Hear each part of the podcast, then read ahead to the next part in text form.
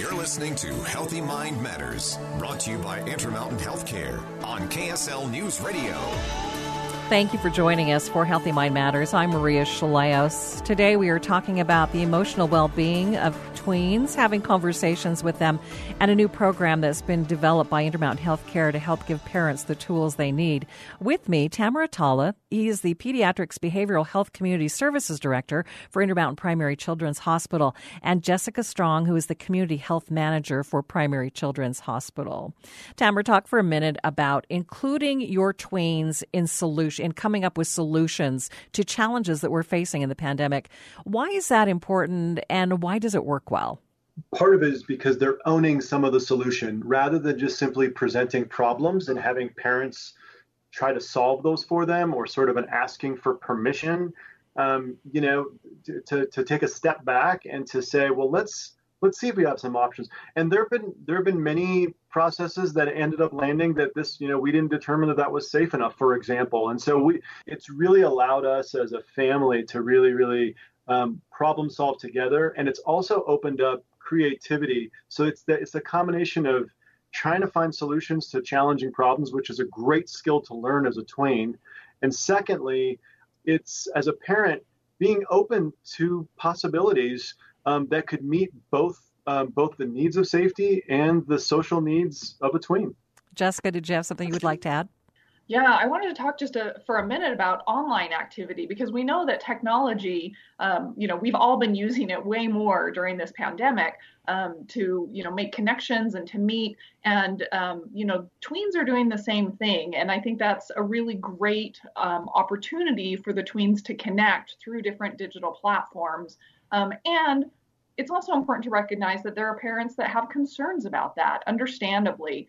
And so within the program, we actually do have a little section that talks about online activity and how to assess for that and to ensure that, you know, that parents are monitoring their tweens online, um, that they're aware of the things that are happening. And then again, use that as an opportunity to have a conversation with tweens about what they're seeing, the kinds of conversations and threads they're reading, what they're seeing online, um, and and to have that conversation about healthy relationships and problem solving and all those kinds of things. It's a great opportunity. The monitoring online be- seems to become more and more difficult. I mean, even though you think you know what's going on, the technology keeps evolving so quickly. It's really tough for parents to keep up. Give us some advice. What are some things we should be watching for? How can we best keep up with what our kids are really seeing? That's a great question. And I certainly don't have all the answers, um, but I definitely encourage, you know, setting expectations from the start with your kids um, and, and be sure that you know what platforms they're on, know their usernames and passwords. Um, you know, there, there might be some parents who consider that, you know, overreaching or invasion of privacy. Um, but having that conversation that it really is about safety um, and that technology is, you know, a privilege. Um, you know, many of us didn't grow up with that in our lives. And so as parents we're trying to navigate you know how do we um, you know help our kids grow up in a digitally enabled world? Um, and so i think you know again trying to be very open and transparent with your tweens is really important and engaging them in in those boundaries in those solutions is really helpful so that um, you know you you feel like you're on the same team right? So you have the same goal with your kids and it's not parents versus tweens but that they're very involved in that I would also add too that um, um, make sure as parents we're engaging in those platforms with them as well, so that we are part of that part of that ecosystem that they're in, and and that's a really really great way for us as as parents to actually learn about the platform.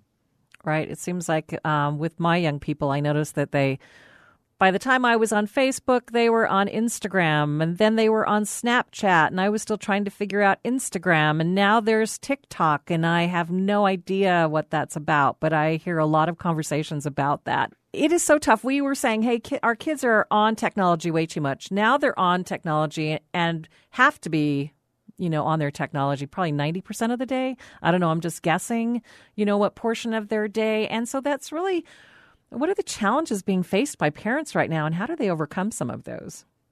So, so some of it is just some of the basic challenges of ensuring, um, especially with a lot of the online work that's going on, and to your point, Maria, spending a lot of time, um, certainly out of, in some cases, necessity, particularly in school.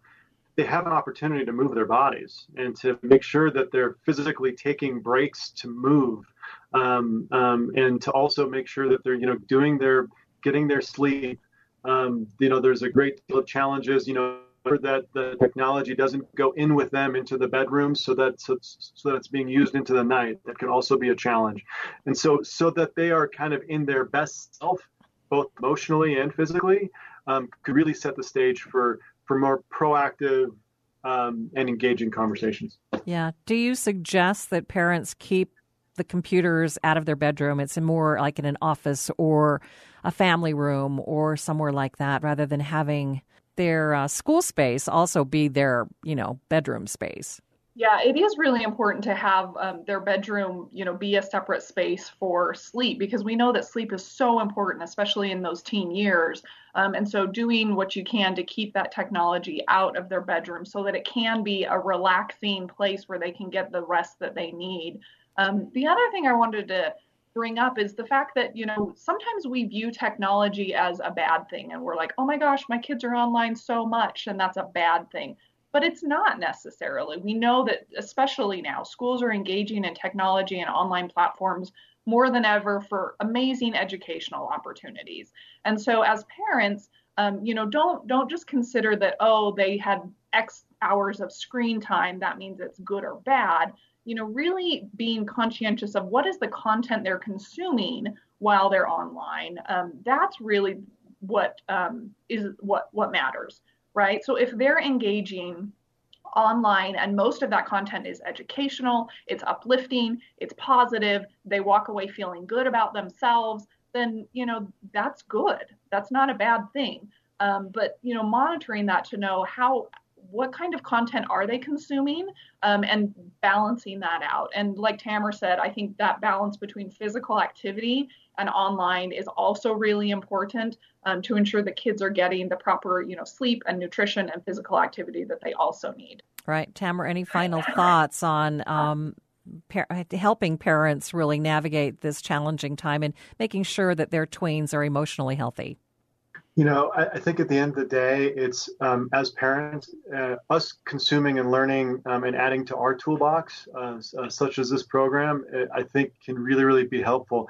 I, you know, as a mental health professional, um, realize that myself because there are moments in time where that conversation doesn't go as well as I planned, and so what can I do differently to uh, um, to improve and to, and to continue to have a proactive um, emotionally healthy environment with your child.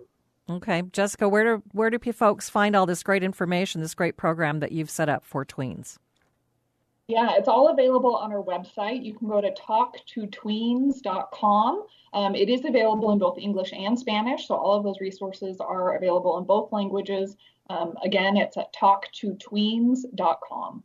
And thanks to both of you for being here today. And you've been Thank listening you. to Healthy Thank Mind you. Matters on KSL News Radio.